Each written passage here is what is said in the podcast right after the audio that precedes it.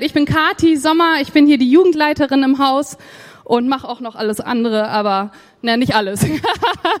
Ein paar machen auch noch was. genau, da habt ihr mich jetzt mal kennengelernt. Und ja, ich möchte euch einen fröhlichen ersten Advents wünschen, wie ich schon gesagt habe, und euch daran erinnern, dass es nur noch 27 Tage sind bis Weihnachten.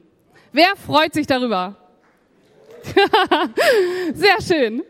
Also ihr könnt ab Donnerstag jetzt vielleicht auch schon das erste Türchen ganz offiziell von eurem Adventskalender aufmachen. Wenn ihr mir einen Adventskalender schenkt, gucke ich vorher rein. Tut mir leid, ich habe schon, ich habe einen geschenkt bekommen von Andy. Da sind zwölf Türen drin gewesen. Alle zwölf habe ich schon aufgemacht. Also, aber ganz offiziell darf ich ab Donnerstag dann mich nochmal freuen. Und ähm, ja, manche von euch, die sind ja vielleicht innerlich ein bisschen zusammengezuckt, als ich gesagt habe, noch 27 Tage. Wem geht es denn eher so? Ach du meine Güte, noch alles zu besorgen, ja Phil, du auch. Und bei mir ist das ehrlich gesagt auch der Fall. Also ich muss noch alle meine Geschenke kaufen, ich habe nicht eins. Ähm, mindestens noch drei oder vier Weihnachtspartys organisieren. Dann muss ich noch die Silvesterfreizeit, die muss ja auch noch irgendwie geplant werden, damit es gleich nach Weihnachten losgehen kann. Dann wollte ich noch zum Tierarzt, weil mein Hund immer so zittert, wenn die Silvesterknaller losgehen. Meine Wohnung muss ich putzen, weil ich vorher ja irgendwie noch Besuch bekomme. Und, und, und. Und das alles in 27 Tagen. Und davon muss ich auch noch irgendwann nach Berlin huschen zu meiner Familie. Ja, vielleicht kennt ihr das auch. Ein paar Hände sind ja eben hochgegangen. Weihnachtsstress, steht vor der Tür. Und manchmal hat man dann sogar gar keine Lust mehr auf dieses Weihnachtsfest. Man wünschte sich, man könnte vielleicht die Koffer packen und einfach ich weiß nicht, nach Usedom fahren und einfach sagen, ich lasse das jetzt alles hinter mir, diesen ganzen Weihnachtsstress oder am besten noch irgendwo hin, wo es gar keine Einkaufsläden gibt, weil dieser Konsum, das ist ja schrecklich, die wollen ja nur Geld machen und man möchte vielleicht einfach so seine Ruhe haben, Weihnachten so feiern, wie sie es damals gemacht haben. Stille Nacht, heilige Nacht. Bethlehem und so weiter und so fort. Aber das kann man ja eigentlich nicht machen. Also jedenfalls nicht der Otto Normalverbraucher. Und ich auch nicht. Also lässt man diese Dinge so ein bisschen über sich ergehen. Habe ich recht? Also man sagt dann, na gut, dann feiern wir doch eben wieder mit den Schwiegereltern, obwohl es so stressig ist. Oder man geht wieder einmal viel zu viele Geschenke einkaufen, obwohl die Enkelkinder und Kinder ja schon so viel haben. Aber die neue Elsa-Puppe muss dann doch noch gekauft werden und äh, Frozen 2, wenn es das schon gibt, muss noch mal besorgt werden. Man ist auf viel zu vielen Weihnachtspartys, man geht drei, vier, fünf, zehn Mal auf den Weihnachtsmarkt, trinkt den Glühwein und plant und macht und tut. Und man denkt, oh, um was ging es eigentlich nochmal zu Weihnachten? Und dann erinnert man sich vielleicht kurz mal dran, wenn es besonders stressig wird, dass man sagt, eigentlich geht es ja um was ganz anderes, oder? Als diesen Stress. Es geht um einen Geburtstag, den Geburtstag von unserem Herrn Jesus Christus, der auf die Welt gekommen ist und das alles gar nicht so normal war. Und das wollen wir feiern. Und ich möchte uns heute Morgen so ein bisschen dran erinnern, so ein bisschen auf Weihnachten einstimmen, was da eigentlich passiert ist. Und dass wir uns ein bisschen bewusst Gedanken machen, weil dafür ist die Adventszeit ja schließlich da. Richtig? Die wurde erfunden aus diesem Grund, dass sich Christen auf der ganzen Welt darauf einstimmen, was an Weihnachten wirklich passiert ist. Und das möchte ich heute Morgen mit euch tun. Und ich habe eine Bibelgeschichte mitgebracht, die ich als Kind schon mega faszinierend fand. Also ich fand sie alleine schon deswegen faszinierend, weil diese Typen in der Krippe, in diesem Krippenspiel damals, als ich klein war, immer die coolsten waren. Ich fand die immer voll toll. Es mussten immer Jungs sein, ich weiß auch nicht, ja. Und ich, ich war dann mal Engel und Schaf, aber die Weisen aus dem Morgenland. Kennt ihr die? Die waren cool. Die durften Turbane tragen und irgendwelche Goldschmucksachen. Die waren so ein bisschen hip und ich fand die ziemlich cool. Und die haben sich auf den Weg gemacht, um das Jesuskind zu sehen. Und ich lese aus dem Matthäusevangelium Kapitel 2, die Verse 1 bis 12. Wir machen das bei uns so, dass wir aufstehen, wenn wir Gottes Wort lesen und ich lade euch herzlich dazu ein. Jesus wurde zur Zeit des König Herodes in Bethlehem, einer Stadt in Judäa, geboren. Bald darauf kamen Sterndeuter aus einem Land im Osten nach Jerusalem. Wo ist der König der Juden, der kürzlich geboren wurde? fragten sie. Wir haben seinen Stern aufgehen sehen und sind gekommen, um ihm Ehre zu erweisen. Als König Herodes das hörte, erschrak er und mit ihm ganz Jerusalem. Er rief alle führenden Priester und alle Schriftgelehrten des jüdischen Volkes zusammen und erkundigte sich bei ihnen, wo der Messias geboren werden sollte. In Bethlehem in Judäa, antworteten sie, denn so ist es in der Schrift durch den Propheten vorausgesagt. Und du, Bethlehem, in der Stadt Juda, du bist keineswegs die unbedeutendste unter den Städten Judas. Denn aus dir wird ein Fürst hervorgehen, der mein Volk Israel führen wird, wie ein Hirte seine Herde. Da rief Herodes die Sterndeuter heimlich zu sich und ließ sich von ihnen den genauen Zeitpunkt angeben, an dem der Stern zum ersten Mal erschienen war. Daraufhin schickte er sie nach Bethlehem. Geht und erkundigt euch genau nach dem Kind, sagte er, und gebt mir Bescheid, sobald ihr es gefunden habt. Dann kann auch ich hingehen und ihm Ehre erweisen. Mit diesen Anweisungen des Königs machten sie sich auf den Weg. Und der Stern, den sie hatten aufgehen sehen, zog vor ihnen her, bis er schließlich über dem Ort stehen blieb, wo das Kind war. Als sie den Stern sahen, waren sie überglücklich. Sie gingen in das Haus und fanden dort das Kind und seine Mutter Maria. Da warfen sie sich vor ihm nieder und erwiesen ihm die Ehre. Dann holten sie die Schätze hervor, die sie mitgebracht hatten, und gaben sie ihm Gold, Weihrauch und Myrrhe. In einem Traum erhielten sie daraufhin die Weisung, nicht zu Herodes zurückzukehren. Deshalb reisten sie auf einem anderen Weg wieder in ihr Land. Soweit Gottes Wort. Vielen Dank. So, wir wissen nicht unheimlich viel über diese Sterndeuter oder die Weisen aus dem Morgenland, wie sie auch in manchen anderen Übersetzungen zu finden sind. Doch verrät uns der Text so einige interessante Sachen, von denen wir lernen können. Wie haben sich denn diese Männer auf das erste Weihnachten vorbereitet? Und ich möchte euch ein bisschen davon erzählen.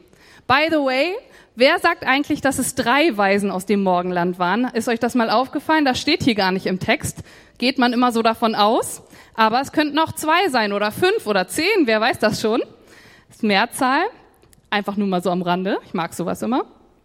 So, ich habe mal eine Frage an euch. Warum haben sich die Sterndeuter überhaupt auf den Weg gemacht? Wer weiß das?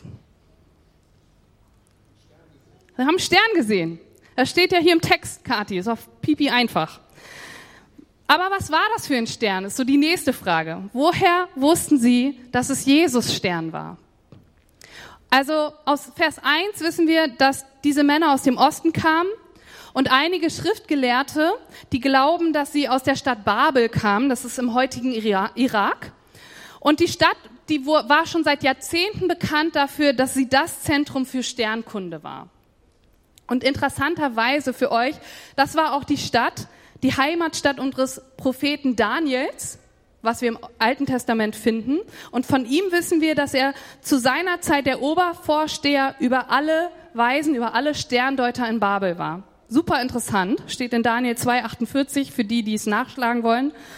Und wir wissen auch, dass Daniel die Stadt nie verlassen hat. Er hat den Königshof nicht verlassen. Er ist nicht nach Jerusalem zurückgekehrt, ist dort geblieben. Er war der Obervorsteher über die Weisen, über die Sterndeuter. Und es kann also gut sein, dass diese Sterndeuter von jüdischer Herkunft waren. Oder zumindest wussten, wer Daniel war und Nachkommen von diesen Sterndeutern waren, über die Daniel Herrführer war, äh, nicht Herrführer, ähm, Obervorseher. Weil ich glaube, deswegen haben sie überhaupt eine Audienz beim König bekommen, weil wenn sie keine Juden gewesen wären, dann hätten sie sehr beeindruckend sein müssen, denn zu damaliger Zeit waren Juden sehr hochmütig gegenüber Heiden und ihrem Glauben. Also das, das müssten schon sehr, sehr besondere Sterndeuter gewesen sein. Und es würde auch erklären, warum sie überhaupt von dem Stern und seiner Bedeutung gewusst haben und was noch interessant ist, warum sie überhaupt sich auf den Weg machen, um einen jüdischen König zu anbeten. Ist sehr interessant. Und ob es nun stimmt, ob es jetzt ähm, Juden waren oder ob sie einfach daran geglaubt haben und gesagt haben, ja, wir glauben, dass ein Messias kommt. Ähm, sie kannten die Prophezeiungen über den kommenden Messias und sie hatten es sich auch zur Aufgabe gemacht, nach den Zeichen zu suchen, all diese Jahre lang. Habt ihr das? In Vers 6 lesen wir, dass sie die Worte vom Propheten Micha aus Micha 5.1, sie kannten sie Und ähm, hier steht, du Bethlehem im Land Juda, du bist keineswegs die unbedeutendste unter den Städten Judas, denn aus dir wird ein Fürst hervorgehen, der mein Volk Israel führen wird, wie ein Hirte seine Herde. So, ich habe vor ein paar Tagen einen interessanten Bericht über den Stern von Bethlehem gesehen. Es war auf Englisch, das war ein Anwalt aus Amerika, der sich mit diesem Stern beschäftigt hat. Ähm, eigentlich, weil seine Tochter irgendwie Fragen gestellt hat und sie dann draußen auf dem Rasen da irgendwelche Weisen aufgestellt haben, weil alle Nachbarn hatten Weihnachtsmänner und er war so, ich will was Christliches. Dann hat er einen Stern aufgehängt und hat sich gefragt, was ist das eigentlich für ein Stern? Und ist dann immer weiter, immer tiefer in, in seine Forschungen gegangen und hat sich auf den Weg gemacht, hat sich NASA-Technologie, Software runtergeladen und war total angefixt von diesem Stern. Und dieser Stern hat sich ja nicht so verhalten wie normale Sterne. Ne? Also wir lesen, er ist ähm, aufgegangen, er ist vor ihnen hergezogen und er blieb über dem Ort stehen, wo das Kindlein war. So viel wissen wir über den Stern. Und es gibt einige Theorien über diesen Stern, die ich auch schon in meinem Studium mal gelesen habe. Manche sagen, dass es eine übernatürliche Erscheinung war aufgrund seines Verhaltens. Manche sagen, es war ein Komet oder eine Supernova, wenn ihr euch auskennt, das ist irgendwie so ein explodierender Stern. Nagelt mich nicht drauf fest, wenn ihr euch jetzt mehr auskennt. Ich habe ein bisschen gelesen, aber ich verstehe auch nur die Hälfte. Wieder andere sagen, es war eine Verbindung der Planeten Venus und Jupiter. Und diese Verbindung, die kann man heute noch, wenn du ins Planetarium gehst, ich glaube sogar zu Weihnachten zeigen sie das, weil das um diese Weihnachtszeit passiert ist und weil es so spektakulär schön ist, zeigen sie das, weil ich glaube, sonst würde keiner ins Planetarium gehen. Also geht mal los. So, ich möchte gar nicht anfangen, jetzt ganz wissenschaftliche Befunde hier wiederzugeben, weil dann würden wir jetzt hier noch drei Stunden sitzen, euer Weihnachtsbraten wäre dahin oder euer Adventsbraten und das wollen wir ja alle nicht. Aber was ich euch mitgeben möchte, ist, dass zur Zeit von Jesus Geburt einiges im Universum anscheinend passiert ist. Wenn man sich ein bisschen auskennt und sich damit beschäftigt, dann kann das einfach alles kein Zufall sein. Und so viel mal dazu, was ich verstanden ist, ist, dass ähm, ihr kennt ja alle den Planeten Jupiter. Habt ihr jedenfalls schon mal von gehört, oder? Und für die ganz Bewanderten wisst ihr vielleicht auch, dass Jupiter der größte Planeten, äh, Planet ist in unserem Planetensystem, Sonnensystem, genau. Und er wurde auch damals schon der Königsplanet genannt. Und dieser Königsplanet, der ist an einem anderen Stern, nämlich Regulus, was bedeutet König, Königsstern. Im Römischen haben sie ihn Rex genannt, das ist also auch König. Und im Babylonischen war es ein anderer Name, aber es bedeutet auch König. Also dieser Jupiterplanet ist also an diesem Stern vorbei gehuscht. Oder wie auch immer so ein Planet huscht. Und das war normal. Also das haben die Sterndeuter gesehen und das ist alle zwölf Jahre passiert. Das ist normal, dass er da, da vorbeigeht. Aber zur Zeit von Jesu Geburt, also man kann ja aufgrund historischer Daten gucken, wann ist wer gestorben und wann ist was passiert und ungefähr den Zeitraum bestimmt ziemlich sehr genau. Und zur Zeit von Jesu Geburt ist eben dieser Jupiterplanet wieder umgedreht und hat diesen Regulus-Stern, den Königsstern, umrundet. Und das ist nicht nur einmal passiert, sondern er hat sich dann nochmal umentschieden und ist nochmal rumgegangen und dann ist es nochmal passiert und er hat sich wieder entschieden, ich kreis den nochmal. So ein bisschen wie so eine Krönung. Total interessant. Ich war hin und weg. Da war noch viel mehr in diesem, in diesem Bericht. Ich würde euch vorschlagen, wenn ihr Lust habt, guckt euch das mal an. The Star of Bethlehem heißt das, ist auf Englisch. Mega interessant. Das hat also die Aufmerksamkeit unserer Sterndeuter erregt. Da war also so einiges los im, im Universum. Und da dreht sich so ein königlicher Planet, also ständig im Kreis um einen anderen Stern, einen Königsstern. Immer wenn er die Richtung änderte, stand er nämlich aus menschlicher Perspektive still.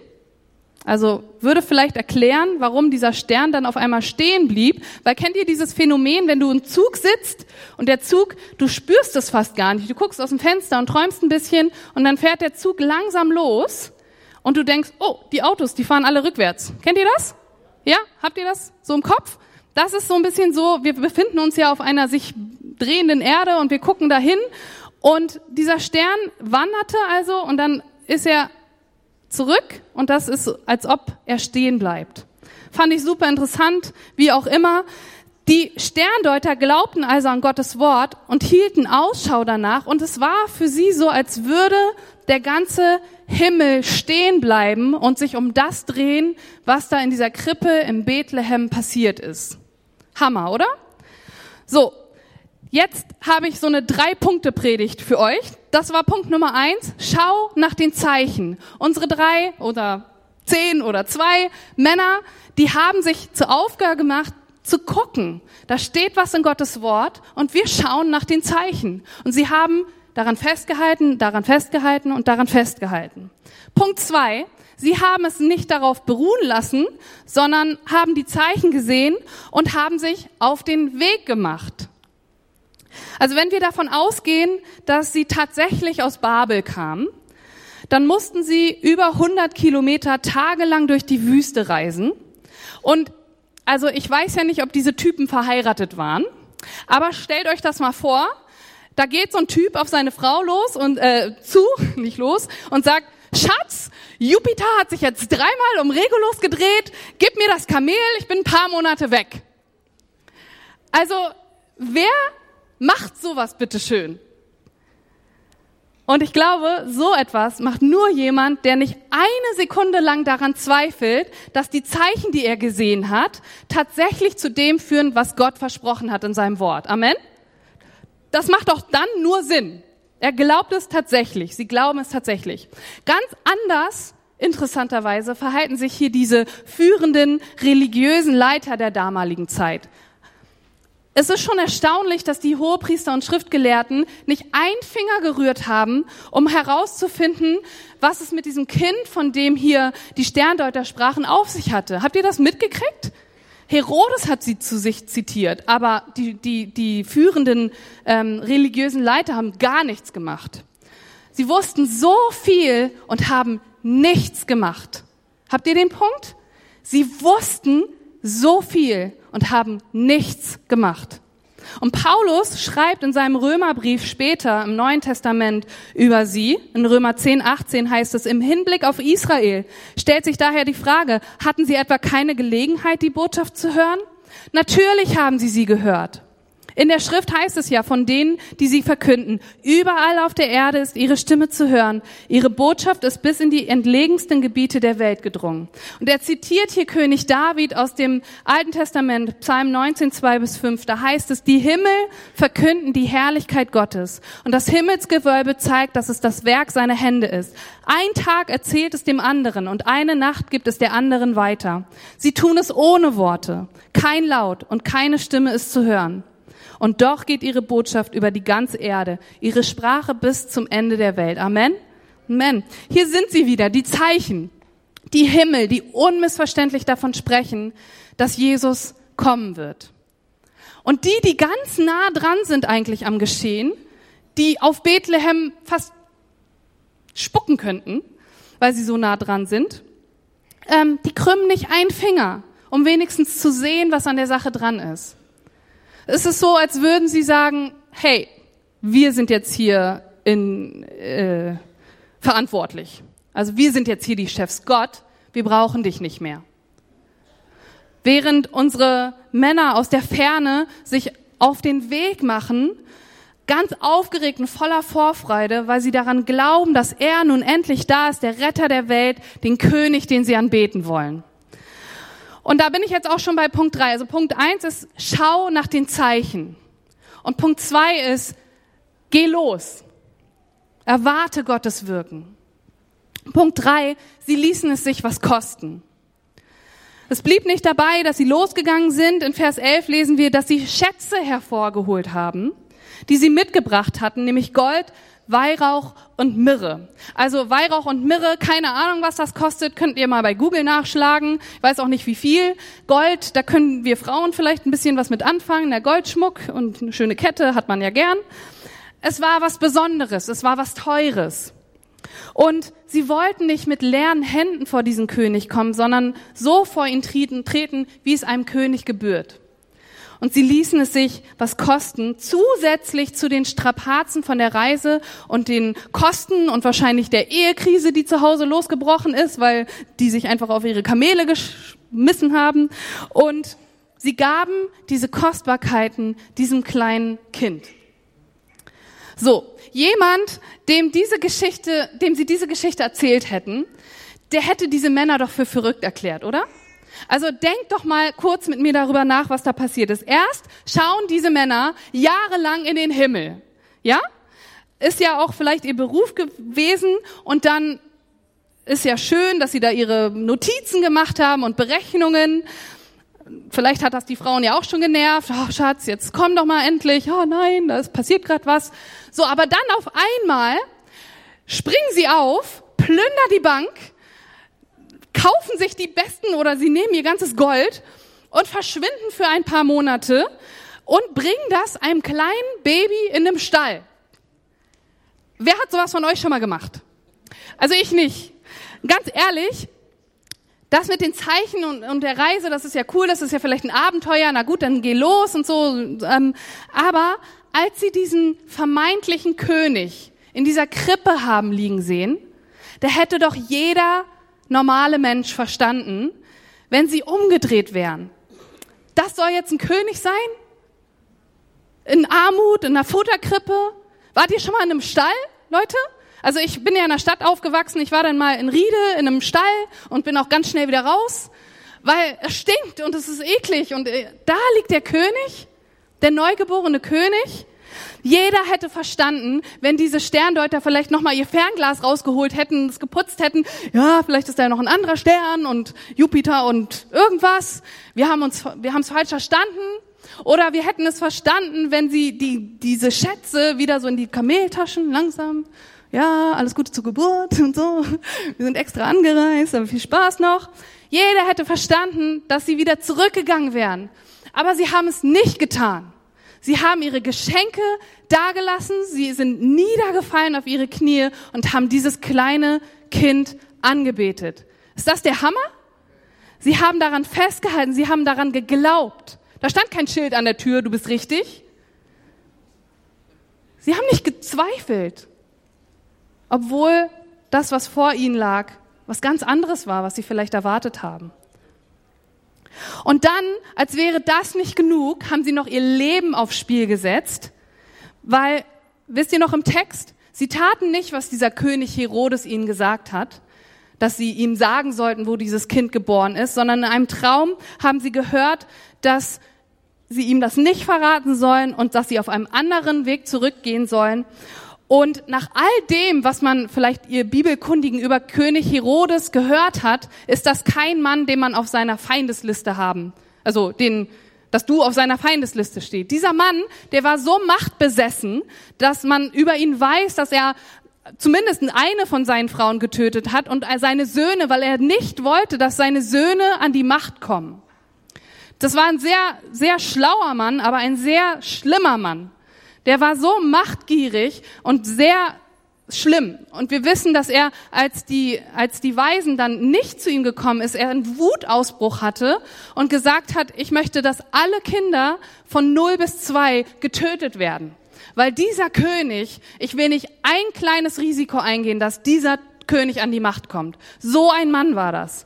Und den, dem haben sie nicht gehorcht. Also sie haben ihr Leben aufs Spiel gesetzt und sind abgereist. Wow. Was sind das für Männer? Also ich stehe hier immer und rede über die Männer der Bibel. Das ist doch der Burner hier, oder? Also je näher ich ihr Verhalten betrachte, umso mehr Respekt habe ich vor ihnen. Sie hielten an Gottes Wort fest. Und nur, mal als kleine Erinnerung, da waren 400 Jahre lang vom Alten Testament bis zum Neuen keine Propheten, die irgendwas von Gott gesagt haben. Der Herr spricht, es gab es nicht, es war Stille. Und sie wussten, der König wird kommen, der Messias wird kommen. Und sie haben daran festgehalten, haben nach den Zeichen Ausschau gehalten und wussten, es wird was kommen. Und dann haben sie keine Sekunde gezögert, als sie die Zeichen sahen und haben alles aufs Spiel gesetzt. Sie haben ihr Zuhause, ihre Finanzen, ihren Ruf und sogar ihr Leben aufs Spiel gesetzt, weil da Zeichen am Himmel waren. Verrückte Welt. So, ich komme auch schon zum Schluss. Was machen wir jetzt damit in unserer Weihnachtszeit, in dieser Vorweihnachtszeit? Und Leute, als ich mich mit diesem Text befasst habe und mit diesen Männern befasst habe, war ich so, ich bin herausgefordert. Ich bin wirklich herausgefordert, so zu handeln wie sie. Und inmitten von all diesem Trubel, wo wir uns jetzt befinden, da lasst uns doch an Gottes Wort festhalten. Amen. Und das, was er zu uns gesprochen hat, das wird eintreffen. Und glauben wir noch daran? Vielleicht ist viel Zeit vergangen. Jemand hat dir mal gesagt, hey, das wird kommen. Aber Gott ist treu. Und halten wir daran fest, so wie diese Männer daran festgehalten haben. Und vielleicht musst du auch mal schauen, so in dich gehen und sagen, wo sind die Zeichen? Vielleicht siehst du auf einmal Dinge, die einfach kein Zufall sein können in deinem Leben.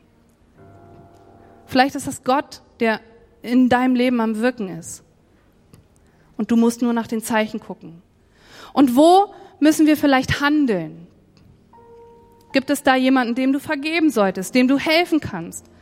Oder vielleicht bist du hier und du bist das erste Mal hier oder du das zweite Mal und du, du merkst, mich zieht etwas zu diesem Gott, zu dieser Gemeinschaft, zu diesem Jesus, von dem alle sprechen.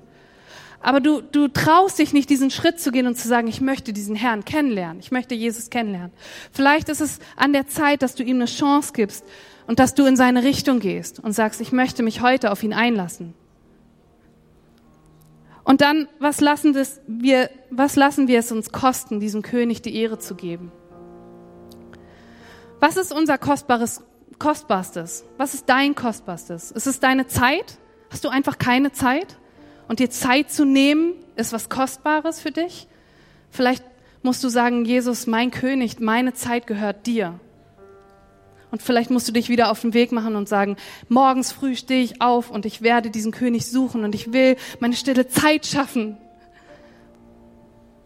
Gib ihm deine Zeit. Vielleicht ist es auch dein Geld. Und du sagst, ah, ich, ich habe aber doch gar nichts. Vielleicht denkst du mal darüber nach, wie du dieses Geld zur Ehre von Gott einsetzen kannst. Es muss ja gar nicht viel sein. Aber lass es dich was kosten. Oder es ist dein Ruf. Vielleicht musst du einfach mal wieder was Verrücktes für diesen Jesus tun und sei es, dass du all deinen Freunden davon erzählst, dass du an ihn glaubst. Vielleicht glaubst du ja noch nicht mal ganz an ihn, aber du dich zieht dich irgendwas hin und du sagst, Leute, ich glaube, ich muss in den Gottesdienst. Und deine Arbeitskollegen gucken dich schief an und deine Freunde in der Schule oder in der Uni sind so, du glaubst da dran? Und Leute, die, die, die Männer hier, die haben alles aufs Spiel gesetzt. Die wurden wahrscheinlich für verrückt erklärt. Du hast eine Bank geplündert, um es einem Kind in einer Krippe zu geben. Sag mal, spinnst du? Aber es war ihnen egal, weil sie wussten, das gebührt diesem Gott. Das ist der König dieser Welt. Oder es ist vielleicht dein Leben. Ich sage jetzt nicht, geh und gib dein Leben auf, aber vielleicht die Kontrolle über dein Leben. Und dann will ich dich ermutigen, dass du dich auf den Weg machst, um diesen König dein Leben zu geben, zu sagen, ich lege es hin, es gehört ab jetzt dir. Steht doch alle mal mit mir auf. Mal so ein bisschen Action. Und ich möchte, ich möchte euch noch etwas vorlesen und dann eine Frage stellen im Gebet. Aber ich lese euch mal Philippa 2, 6 bis 11 vor. Wir stehen ja auch auf für, für Bibelverse, deswegen ist das ganz richtig, dass wir stehen. Hier steht, er, Jesus, der Gott in allem gleich war und auf einer Stufe mit ihm stand, nutzte seine Macht nicht zu seinem eigenen Vorteil aus. Im Gegenteil, er verzichtete auf all seine Vorrechte und stellte sich auf dieselbe Stufe wie ein Diener. Er wurde einer von uns, ein Mensch wie andere Menschen. Aber er erniedrigte sich noch mehr. Im Gehorsam gegenüber Gott nahm er sogar den Tod auf sich. Er starb am Kreuz wie ein Verbrecher. Deshalb hat Gott ihn auch so unvergleichlich hoch erhöht und hat ihm als Ehrentitel den Namen gegeben, der bedeutender ist als jeder andere Name. Und weil Jesus diesen Namen trägt, werden sich einmal alle vor ihm auf die Knie werfen. Alle, die im Himmel, auf der Erde und unter der Erde sind, alle werden anerkennen, dass Jesus Christus der Herr ist und werden damit Gott, dem Vater, die Ehre geben. Das wird passieren. Es werden einmal alle auf die Knie fallen und Gott anbeten. Ich glaube daran. Ich sehe die Zeichen. Und wenn du heute Morgen hier bist und sagst, ich sehe diese Zeichen auch. Und ich kann es nicht mehr leugnen. Ich bin hier und ich stehe hier. Ich kann nicht anders. Und ich möchte eine Entscheidung treffen. Dann möchte ich dich bitten, dass du heute Morgen so mutig bist wie diese Männer. Und dass du deine Hand gleich hebst, wenn ich, wenn ich wenn ich Bescheid sage. Und dass du einmal kurz zeigst, eine Hand hebst, das ist nicht viel, dir wird nichts passieren, hier kommt keiner auf dich zu und rennt dich um oder zieht dir dein Geld aus, die Tasche, aus der Tasche. Es passiert nicht. Das Einzige, was passiert, ist, dass du deinem Herz befiehlst, ich glaube daran, ab heute. Und ich möchte dich bitten, sei so mutig und zeig mir jetzt deine Hand, während alle anderen auch gucken können. Sei so mutig und zeig mir deine Hand. Geh diesen Schritt. Sehe jetzt keine Hände, aber doch, ich sehe Hände. Yay, Amen. Cool.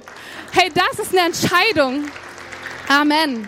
Das ist eine Entscheidung, die du dein Leben lang nicht, nicht bereuen wirst. Jesus Christus ist der Herr dieser Welt. Und er wird wiederkommen. Daran glauben wir. Und wir feiern das. Und lasst uns die Zeit nutzen, diesem König die Ehre zu geben die ihm gebührt. Und lasst uns nicht wie die Pharisäer, auch wir Christen, die Jesus kennen, lasst uns nicht gleichgültig sein diesem Weihnachtsfest gegenüber, sondern anerkennen, was das für ein Wunder war. Der Himmel stand still, die, Uni, die, die Planeten sind durch die Welt geflitzt, weil Jesus geboren wurde. Und wir können das feiern. Amen. Ist das nicht cool? Lasst mich beten und dann geben wir ihm nochmal die Ehre. Jesus, ich danke dir, Jesus, dass du gekommen bist, dass das ganz und gar nicht normal war, was du getan hast, sondern du bist auf diese Welt gekommen, hast dich uns gleichgestellt und mehr noch erniedrigt, um am Kreuz zu sterben für unsere Sünden. Der König des Universums der Gott, der Schöpfer dieses, dieses Universums. Und du bist zu uns gekommen und hast uns gesucht und möchtest eine Beziehung zu uns haben, Jesus. Und wir wollen uns ausstrecken nach dir. Wir wollen die Zeichen sehen. Wir wollen Action machen und wir wollen dich anbeten, unser König. Amen.